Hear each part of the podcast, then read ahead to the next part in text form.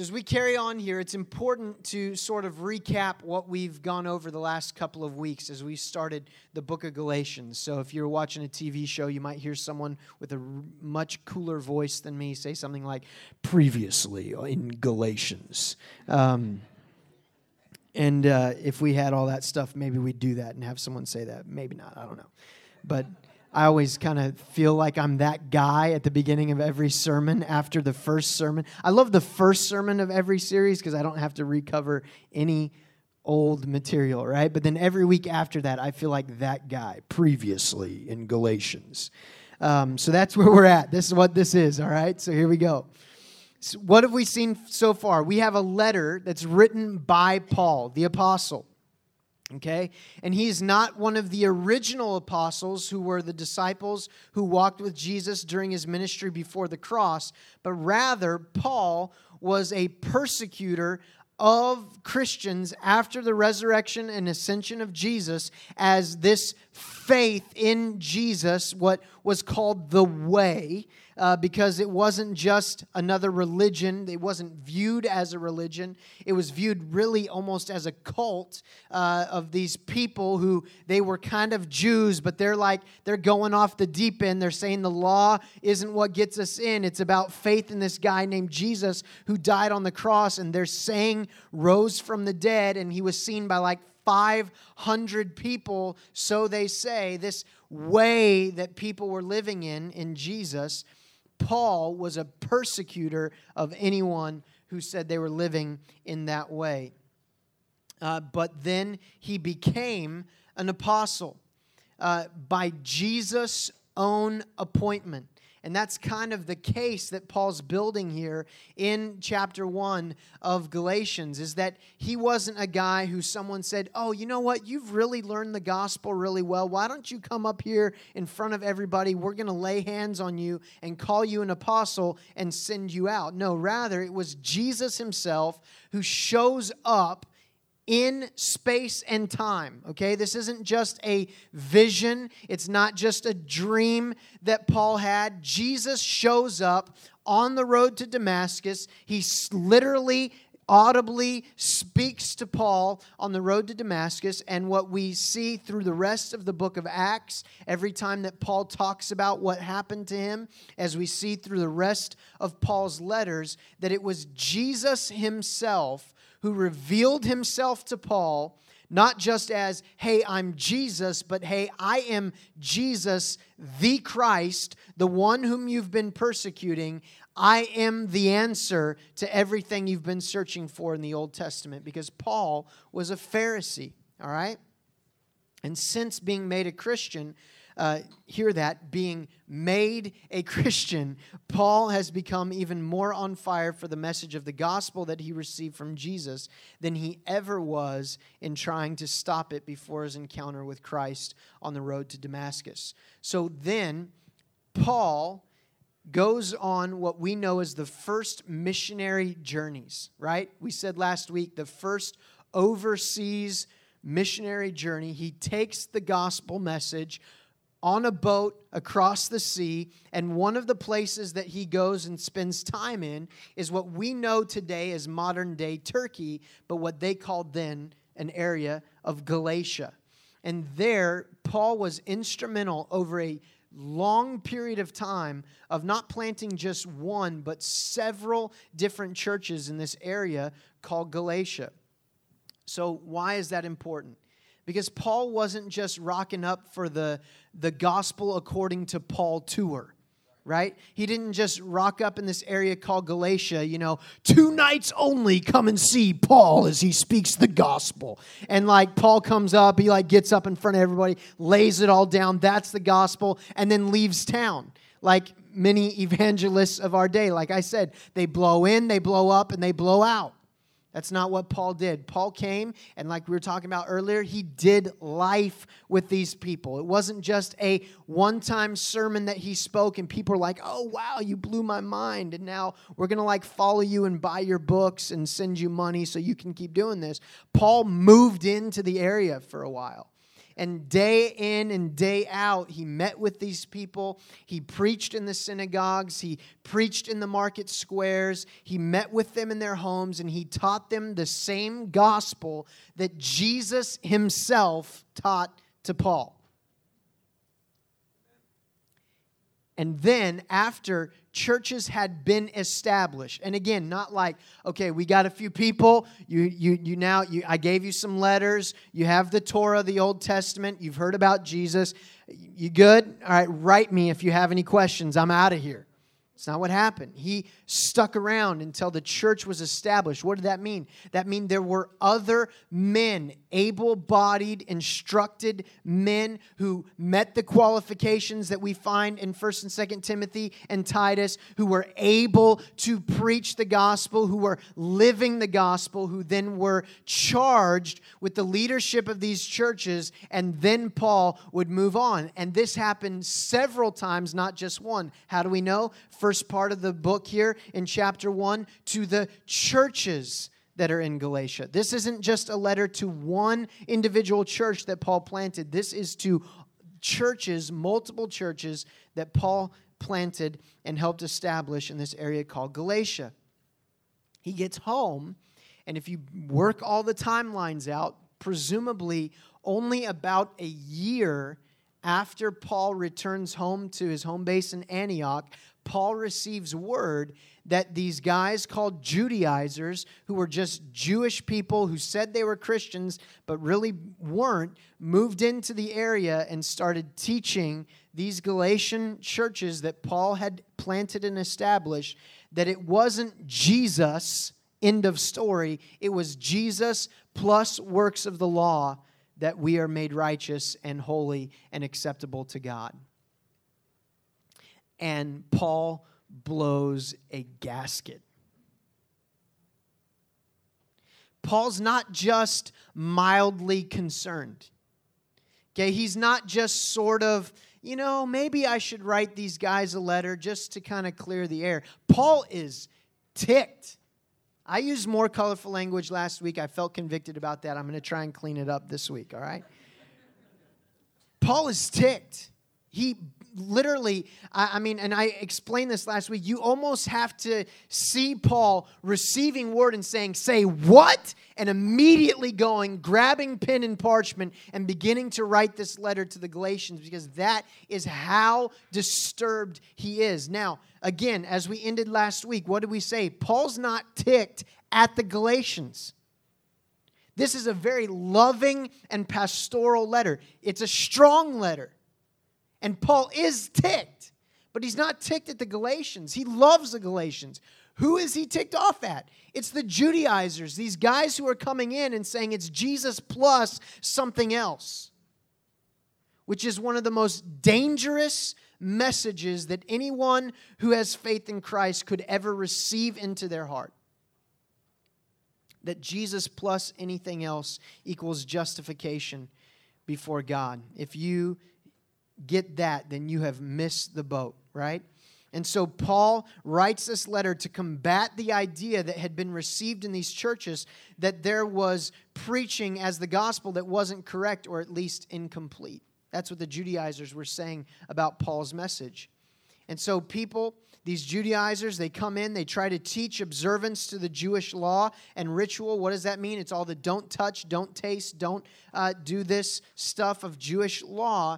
And they're trying to say that you have to not only have faith in Christ, but also observe all of the Jewish rituals, which included circumcision.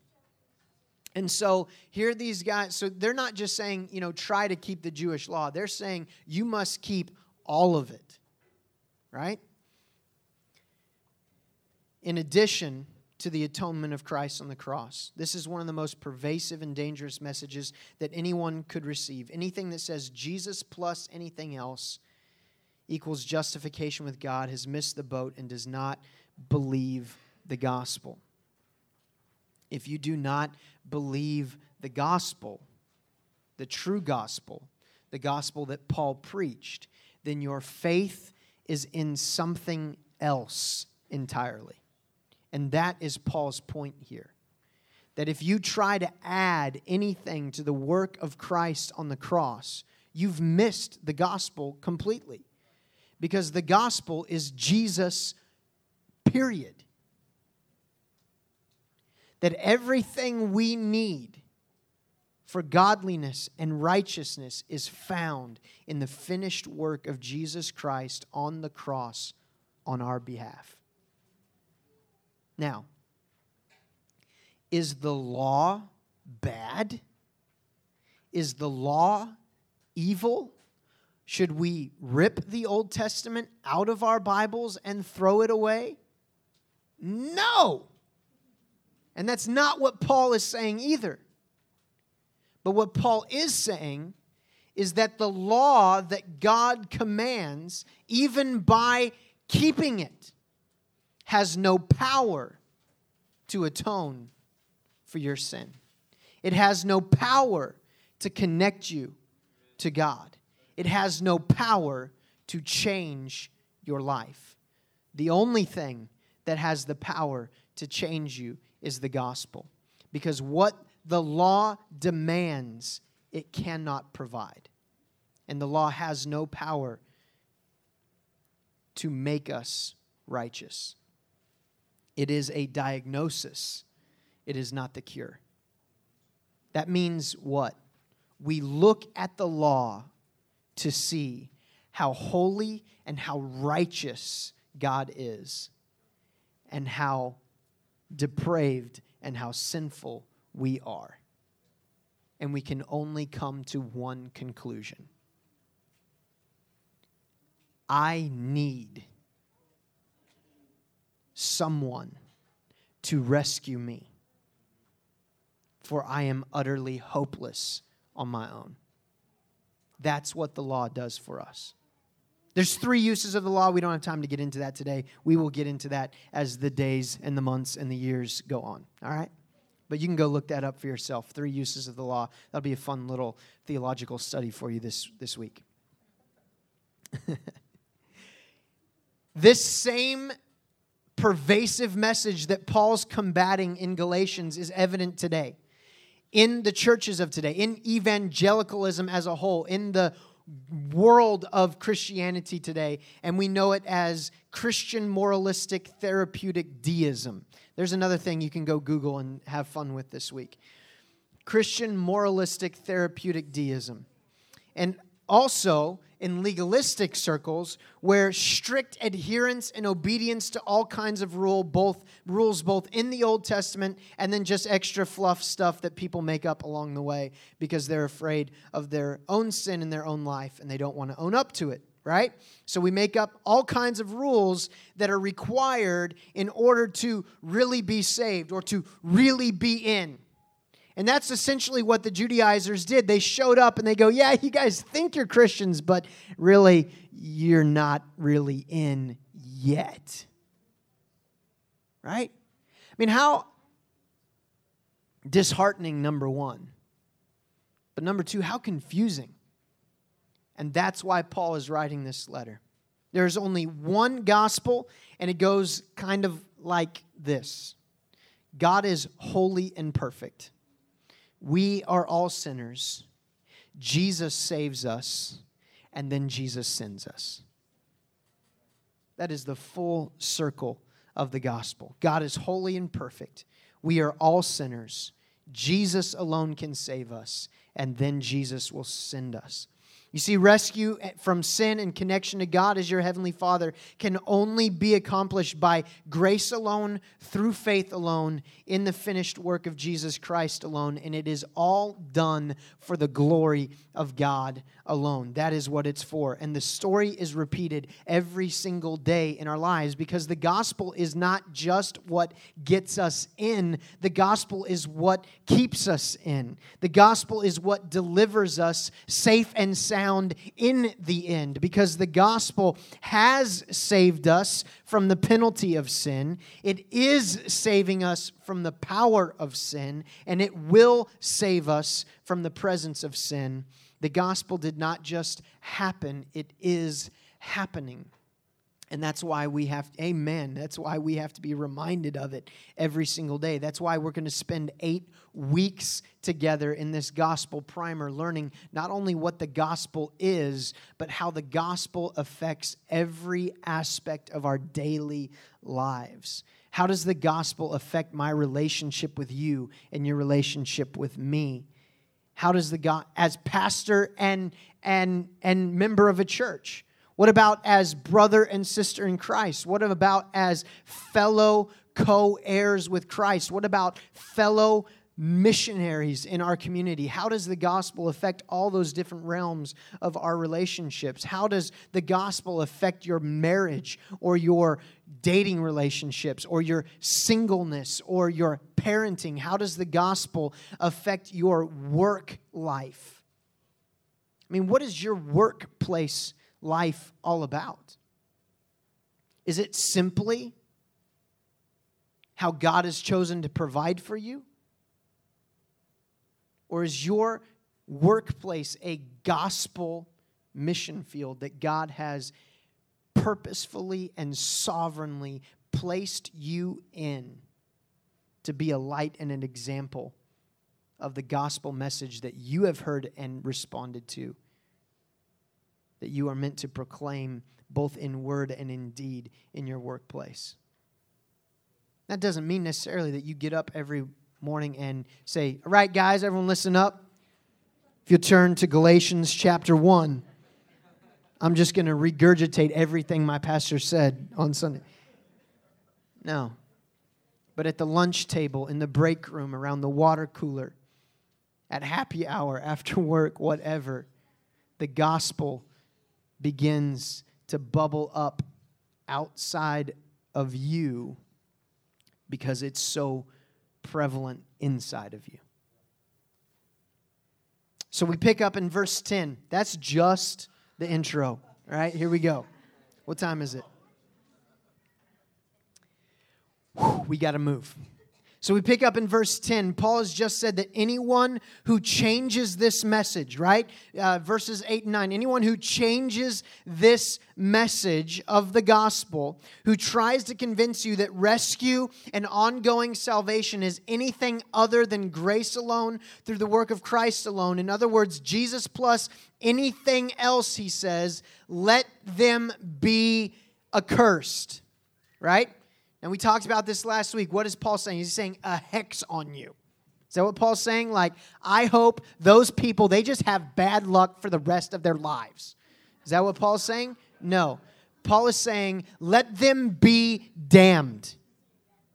Let them be eternally separated from God and from the work of redemption. That's what Paul is saying. And what does he say? He says, even if I get back on a ship and I come and visit you and I show up to you in person and I say anything different than what I preached to you when I was with you, then even let me be damned and eternally separated from the redemptive work of God.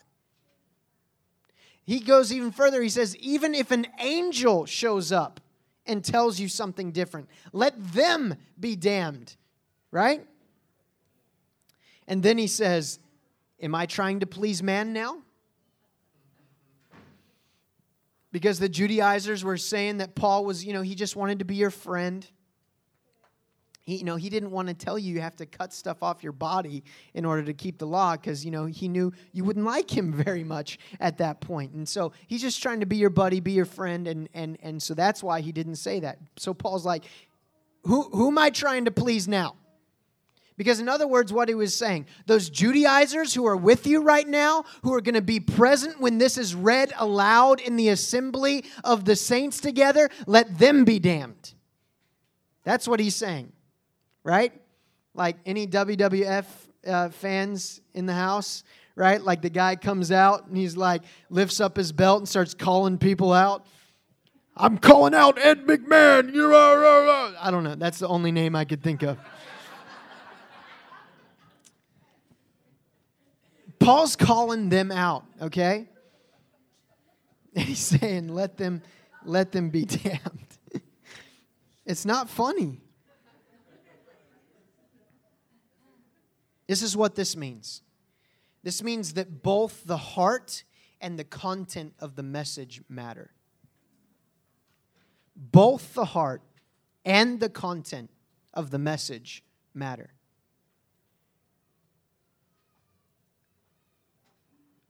One of the attitudes that is prevalent in the church today is well, you know, I know he kind of got the content wrong, but his heart's in the right place. Or the flip side of that, well, he may be a jerk, but did you hear the truth that was coming out of his mouth today? Both the heart and the content matter. They matter. Both of them explicitly matter. Now, I would actually err on the side of saying that the content probably matters more than the heart. But if your content is right and your heart is wrong, then you missed the content.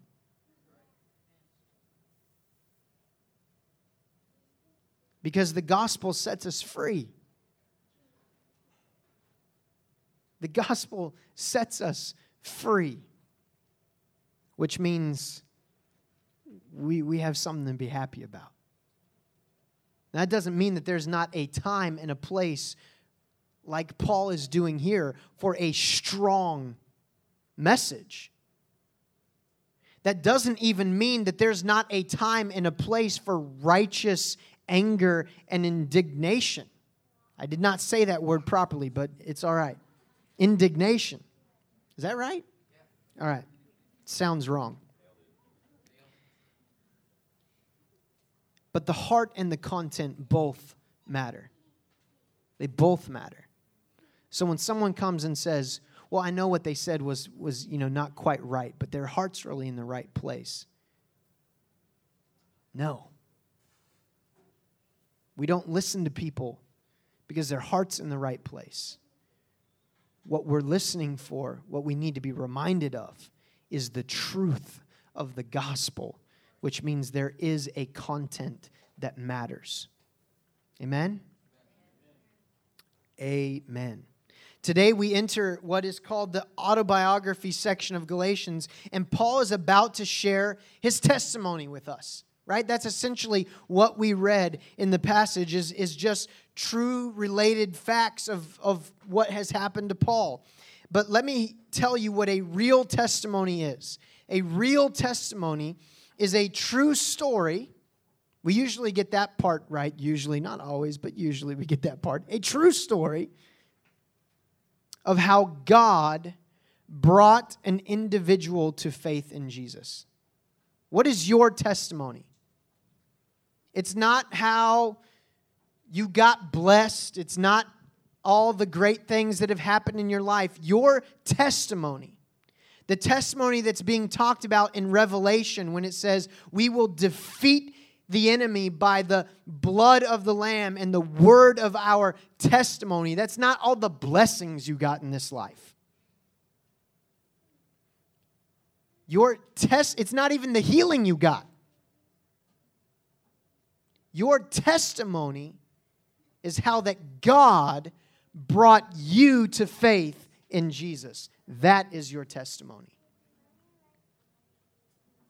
And Paul's purpose in sharing his testimony is not to inspire us.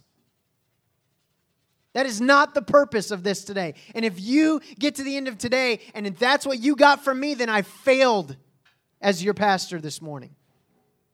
Because today is not for us to look back and go, wow, Paul's testimony is so inspiring. My job is not to say, and you can have an inspiring testimony too. Do you know that your testimony has power? Let's work on our testimonies. Here's three by five cards. I want you to write down your testimony because that has power. Let me tell you what has power the gospel has power to save lives, right? Paul said, I am not ashamed of my testimony. Is that what he said? No, Paul said, I am not ashamed of the gospel of Jesus Christ, for it is the power of God unto salvation. Your testimony is not going to save anyone. Your message about Jesus Christ is what can save.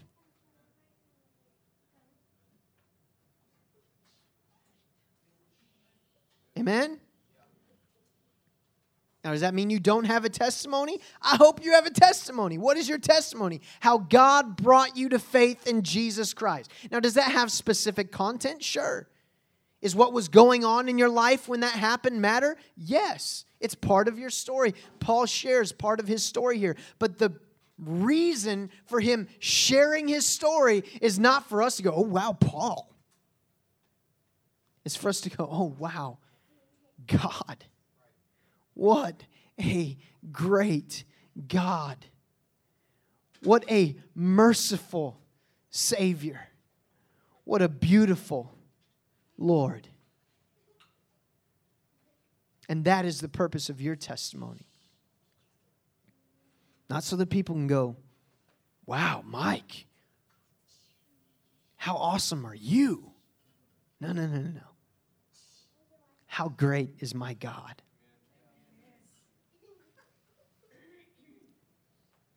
So, this is a short story of how Jesus made Paul his follower and why that is enough to silence the Judaizers. So, verses 11 and 12 For I would have you know, brothers, that the gospel that was preached by me is not man's gospel. For I did not receive it from any man, nor was I taught it, but I received it through a revelation of Jesus Christ. Now, remember, Part of the Judaizers' argument is that Paul is off on his own mission, preaching his own message, something of his own creation, or that somebody else taught him, right? But Paul reminds us here where this message is coming from. It is not from man or something of his own creation. It is from Jesus himself. Now, how, how great is it? How beautiful is it for Paul specifically? That God didn't send some man to meet Paul on the road to Damascus. Now, if you read the story, you can read it in Acts chapter 9, everything that happened. Brian kind of went over it a couple weeks ago. You can catch it on the podcast. But God does end up using Ananias, right? But he doesn't send Ananias to meet Paul on the road to Damascus and preach the gospel to him, does he? God chooses to reveal Jesus to him on the spot, in person, on the road. Why is that so awesome? Because if it was anyone else, Paul would have killed them on the spot. Literally. They would have met Paul on the road. They would have said, God wants you to know that Jesus, and as soon as Paul heard that, it would have been like, just, he would have cut him down right there on the road. But Jesus himself shows up in time and space and calls Paul into a new life that is fueled by the love and acceptance that he experiences from the very one that he was persecuting. Now, did Paul ever lay hands on Jesus? No. But what does Jesus say when he meets Paul on the road to Damascus? Paul, Paul, why are you persecuting me? You see, Paul was not just indifferent to the gospel before his conversion, he was violently opposed. Listen to what he says, verse 13 through 14. For you have heard of my former life in Judaism, how I persecuted the church of God violently and tried to destroy it. Right? Paul's not just sitting around, you know, in the city complaining about the church. Yeah, those Christian people, I don't think that's right. We shouldn't listen to them. He is on a mission. Hear what he says. And tried to destroy it. He wasn't, that's not Paul playing with words.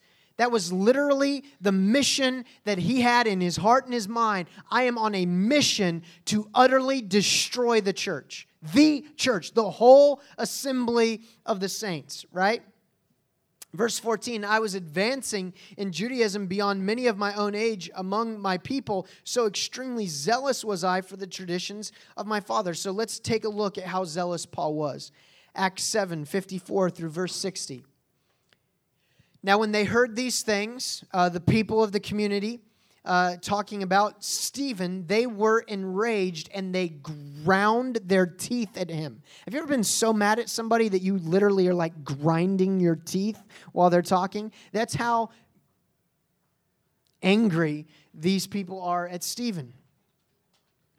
But he, Stephen, full of the Holy Spirit, gazed into heaven and saw the glory of God and Jesus standing at the right hand of God. And he said, Behold, I see the heavens opened and the Son of Man standing at the right hand of God. But the people cried out with a loud voice. They stopped their ears. Okay, so imagine this. They're so mad they're grinding their teeth. Like every time Stephen opens their mouth, just, I can't I'm just grinding their teeth. And then as he's saying, Look, I see heaven open, God's there, Jesus is there. They literally cover their ears. Right? Grown people cover their ears and rushed him like a QB rush on Monday Night Football. They rush at him, okay, together and literally drag him out of the city, verse 58, and stoned him. And the witnesses, it says in verse 58, laid down their outer garments at the feet of a young man named Saul. Who's Saul? It's Paul. That's what Paul was known as before he got saved, was Saul. And as they were stoning Stephen, he called out, Lord Jesus, receive my spirit. And falling to his knees, he cried out with a loud voice, Lord, do not hold this sin against them. And when he had said this, he fell asleep. Now, how many people think that would probably be a pretty moving thing to experience?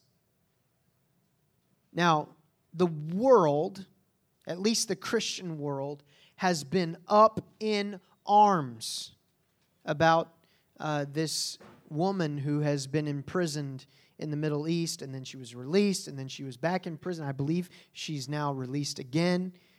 Up in arms, right? This guy, Stephen, is literally in front of everyone in the community, drug out of the city and stoned to death. And while he is being stoned, he's not crying out for people to stop. He's not crying out that God would rain down fire from heaven and consume his enemies. He says the very thing that Jesus said from the cross. Why? Not because Jesus said it and he was thinking, well, what would Jesus do in this situation? But because the gospel had so utterly changed and rewired his heart that the one thing that carried the most weight for him in the moment of his death was not his own safety, but were the souls of the people who were lost, who were throwing rocks at him.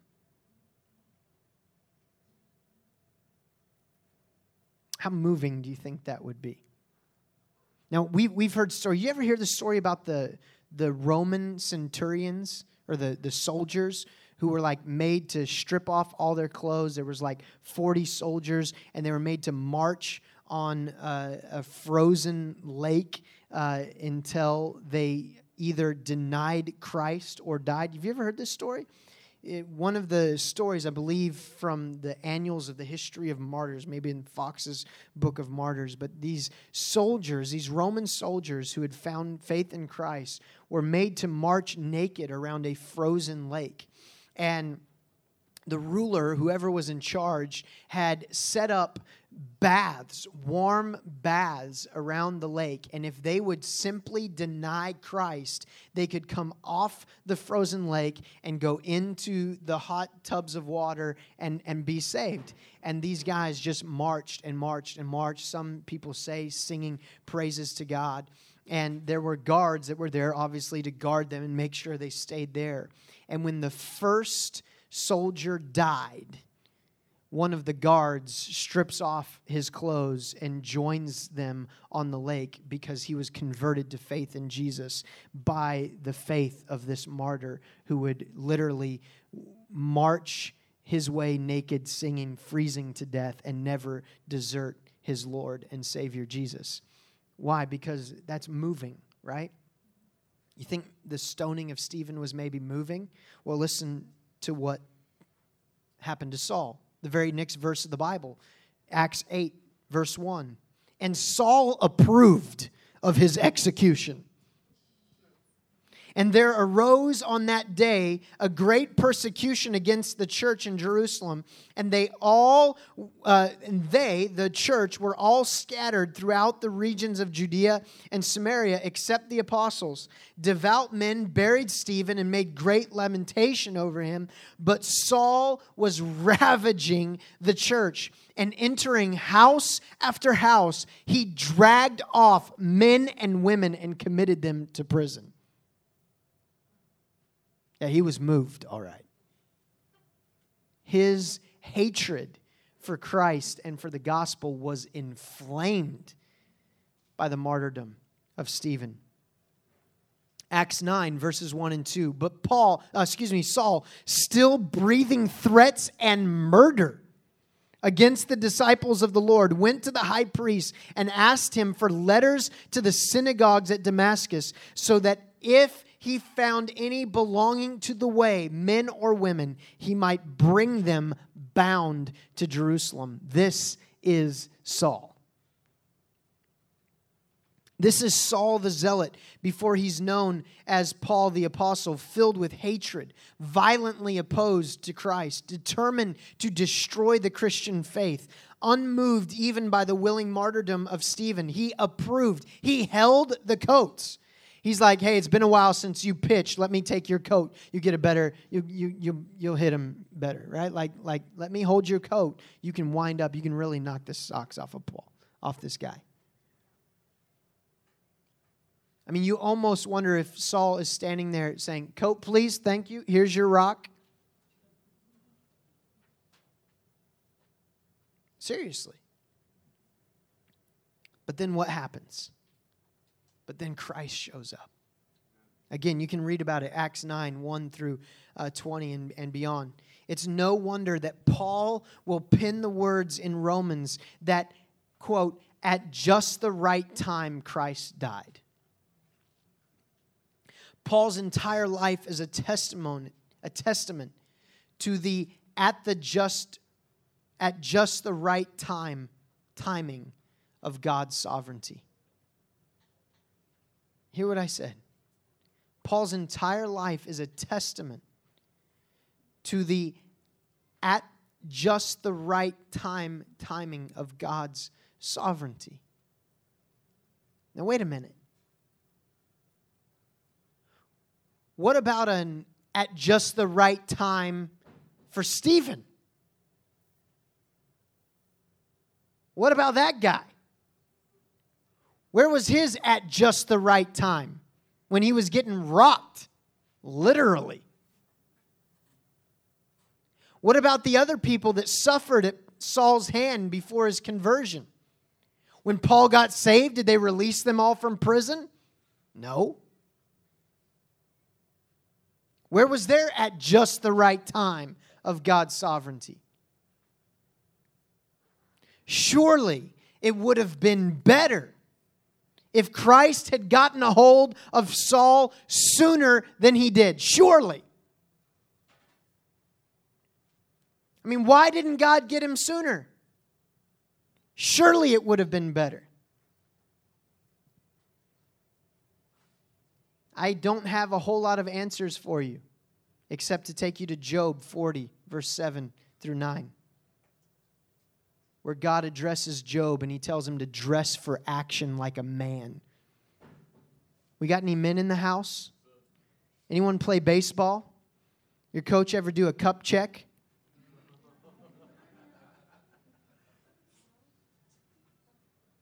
That's essentially what God just said. Did you bring your cup to practice today, son? Because it's cup check. He's got his bat. He's like, let's go. Right? I'll never forget the first time that happened. There were like three little boys on my team that ran away, right? They like didn't want to wear it. It's uncomfortable, you know, all that kind of thing. They like the the coach comes out with the bat, like literally like cup check. Ran, just ran away. God says to Job, Dress for action like a man. I will question you, and you make it known to me. Will you even put me in the wrong? Will you condemn me that you may be in the right? Have you an arm like God, and can you thunder with a voice like his? And then God goes off on Job for like two chapters. Can you rein in the Leviathan? Can you put a ring in his nose? Or maybe you prefer Romans 9 20 and 21. But who are you, O oh man, to answer back to God? Will what is molded say to its molder, Why have you made me like this? Why have you made me like this? Has the potter no right over the clay to make out of the same lump one vessel for honorable use and another for dishonorable use?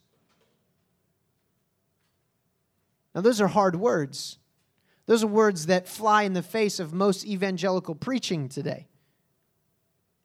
Where was Stephen's at just the right time moment? Let me tell you, at just the right time, Stephen heard and responded to the gospel because God made him a follower of Jesus. And his salvation was not about him being saved from being stoned. His salvation was about him being rescued from sin and death because of the redemptive work of Jesus Christ on his behalf. And when he saw heaven opened and God standing there and the Son of Man standing next to him, that was them welcoming him home. Because this earth is not our home. We are aliens in this land, sojourners on our way to a new land that God has prepared for us. So, what does Paul say about God's timing? Does Paul lament and say, Man, I, you know, I really wish God would have saved me sooner? That John guy, he had it easy. What was he like, 12 on the fishing boat when Jesus saved him? Verse 15 through 16 But when he who had set me apart before I was born and called me by his grace was pleased to reveal his son to me in order that I might preach him among the Gentiles, I did not immediately consult with anyone. You see, Paul seems to think that God got him before he was even born. So, how about that for your theology? Why didn't God get him sooner? Well, maybe he did. Maybe he got him sooner than you think. Maybe he got you sooner than you think. What was that? Before the foundations of the earth.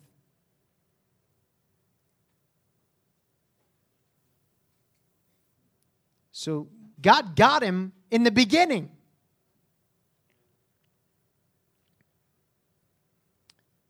But what does it say? It says he was pleased to reveal his son to me. When he was pleased to reveal his son to me, right? Isn't that what he's saying? Verse 15, but when, and then he has this other stuff about when I was born, call me by his grace, but when he was pleased to reveal his son to me. Now, there are those of you in this room today that you have gone through the crud of life. And there are things that you have gone through that to this day you carry with you, you struggle with, you battle day in and day out, and sometimes you wonder, why didn't God get me sooner? Why, why didn't he get me sooner? Couldn't he have saved me from all of this pain and all of this suffering? Couldn't he have saved my family members or my friends from all the pain and the suffering that I caused them? Why didn't God get me sooner? Well, let me tell you something. He got you sooner than you think because he chose you before the foundations of the earth. But he revealed himself to you when he was pleased to do so. and you are the lump of clay, not the potter. And what that means is that the God of redemption has a plan to redeem even the crud of life that you walked through before you came to faith in Christ, even the crud of life that you've walked through since you came to faith in Christ. The God of redemption has a plan to redeem even that and to reconcile. To reconcile. Listen to what Tim Keller says about this section of the chapter in his book, Galatians for You. As Paul looks back, he can now recognize that God's sovereign grace was working in his life long before his actual conversion. When Paul says, God set me apart from birth, he means that the grace of God had been shaping and preparing him all of his life for the things God was going to call him to do. This is astonishing.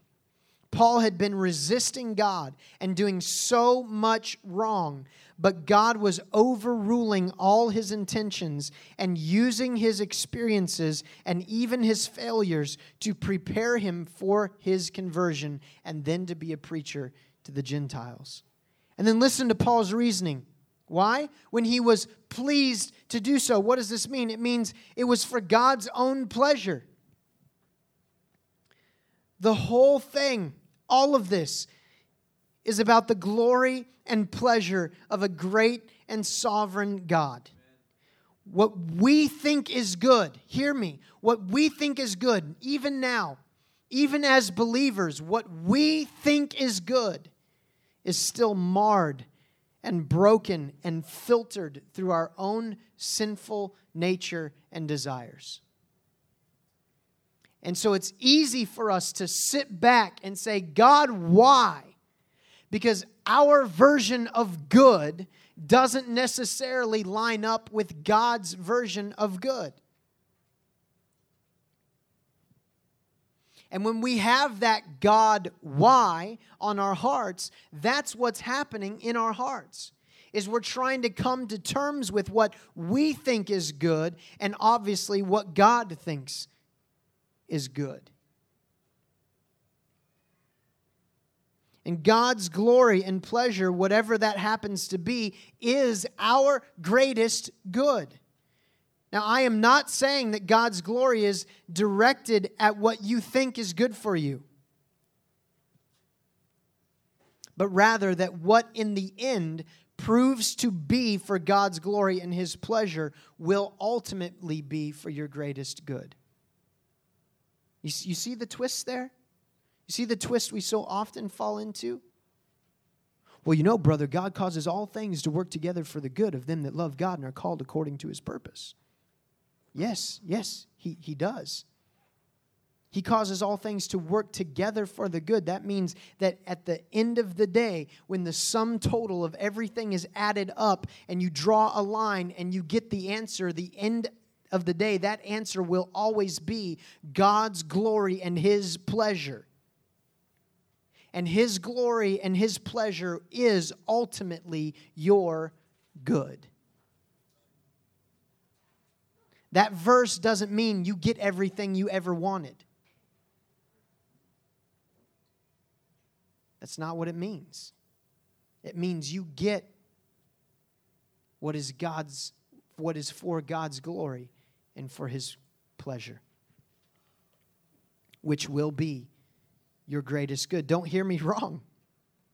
For Stephen, that meant stoning. No, Pastor, you cannot mean that. I mean it. I don't understand it. I'm not volunteering.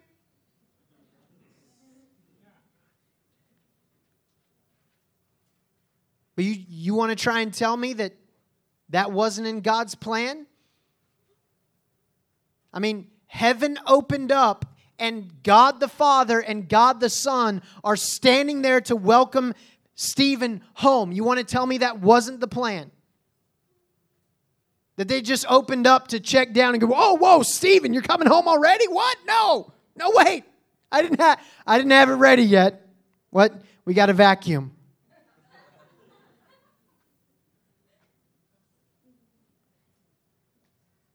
For Stephen, that meant stoning. For Paul, that meant a full life of suffering. For Peter, it meant hanging upside down on a cross. Now, I tried, I racked my brain to try and think of somebody in the New Testament that that actually meant wealth and prosperity and all of these things for. You know what? I couldn't think of anyone. I tried. I'm not saying it's impossible, I'm just saying it's not in the New Testament. It's certainly not there as an example. Because I tried. I was like, man, this feels kind of depressing. You know, Stephen, it's, you know, stoning. Paul, it's suffering. Peter's hanging upside down. I got to find somebody that, you know, went out with a bang. I got nothing for you. Why? Because our version of good and God's version of good are two different things. We cry out for blessing and God blesses, but do we cry out for God's pleasure?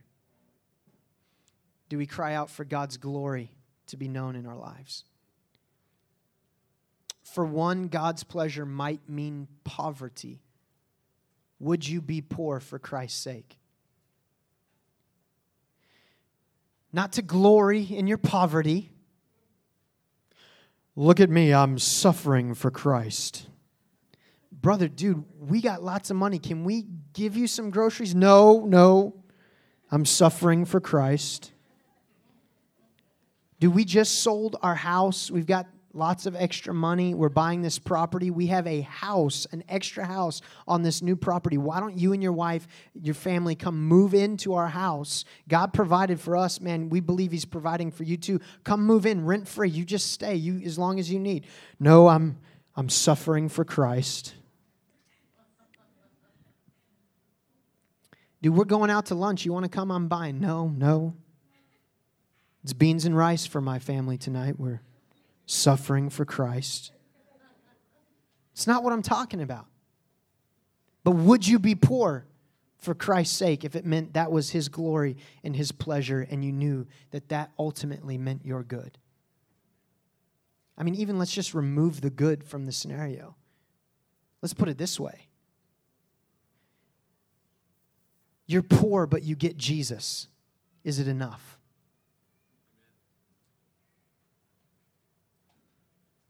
Would you be rich for Christ's sake? Because for some, maybe, I'm just saying, I didn't find it here, but let's just go out there. Maybe it is possible you could be rich for Christ's sake, and I believe that you can.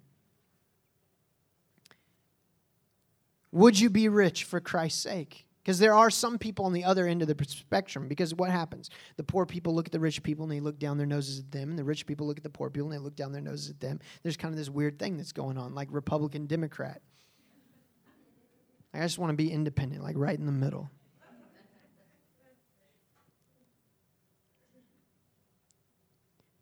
Because you may think it may be a sin to be rich, and it's not. And to you, I'd say, would you be rich for Christ's sake? Would you give up poverty? Everyone's like, yes, I would. I, I volunteer for this one. Maybe that's why we can't find it in the New Testament, okay? But would you be rich for Christ's sake, not to glory in your prosperity, to say, see how God loves me so much? But rather, whatever is for your glory, Lord. What I have is not my own. I am a steward of everything that you have placed in my hands. It's not mine, it's yours. For your glory and your pleasure, which I know is ultimately my good. Would you take the back seat? Would you come forward and teach? Would you step out of the limelight? Would you step into the limelight? If that's what God was calling you to do. It's not about your position, but rather the posture of your heart. It's not about how much treasure you have, but rather what is the treasure of your heart. For Paul, none of this mattered. That's why later he would say, I have found in all things to be content. Why? Because the God who chose him before he was born was pleased to reveal his son to him. And Jesus became the treasure of Paul's heart. The word glory in Hebrew is kabod. It literally means weight. On the scale of Paul's heart, Jesus tipped the scale against everything else. Jesus carried more kabod, more weight for Paul than anything. Why? Only grace. Again, from Tim Keller's book, he says, God set his loving grace on Paul, not because he was worthy of it, but simply because God took delight or pleasure in doing so. This is how God has always worked. As Moses tells God's people, Israel, in Deuteronomy 7 7 through 8, the Lord did not set his affection on you and choose you because you were more numerous than other peoples, for you were the fewest of all peoples but it was because the Lord loved you. God does not love because we are serviceable. He loves us simply because He loves us. And this is the only kind of love that we can ever be secure in, of course, because it is the only kind of love that we cannot possibly lose.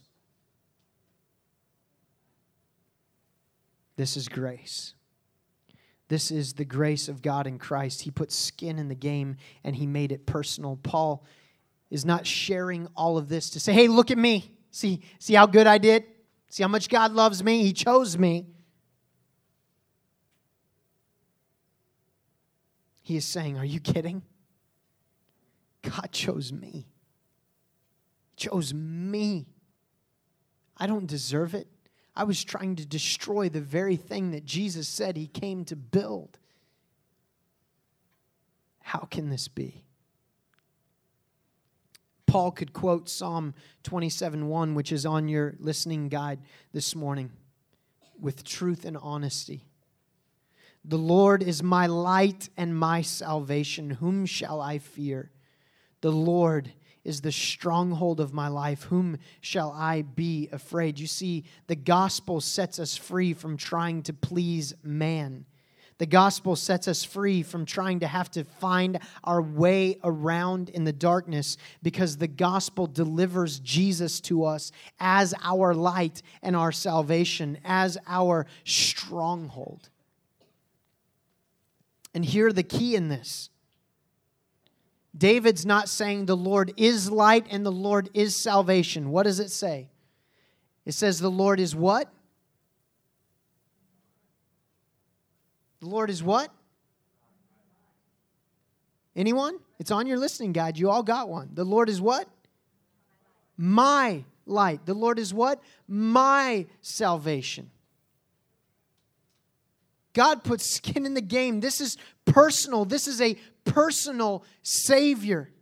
This is a relational gospel. The same grace that Paul is reveling in is available to you today. And whether it is for the first time or the one millionth time, Come and swim in the ocean of grace that is available to you. This is not just about head knowledge. And Paul's testimony is not just about relating facts of his life. It's about saying there is a great and a glorious and a gracious God who is full of tender, loving kindness, who leads us to repentance. He led me to repentance, even though I was violently opposed. He chose me before the foundations of the earth and at the right time, when it was His pleasure, He revealed His Son to me, and He can do the same for you. Let us not forget that we are both cognitive and emotional to varying degrees, some more on one side than the other, but all of us carrying both cognitive and emotional value in our lives. None of us completely devoid of the other. Our minds not only need to be informed, but our hearts need to be inflamed. And this preaching today must not only bring information, but inflammation to say what a great and a mighty God we serve. How beautiful is His name. How beautiful is this gospel in which we have been saved. How wonderful is this Jesus who has been revealed to us though we are great sinners, violently posed or completely indifferent, He has melted our hearts like wax and is molding us into new vessels for His glory and His pleasure. And we say, Let your will be done in us, O Lord of glory.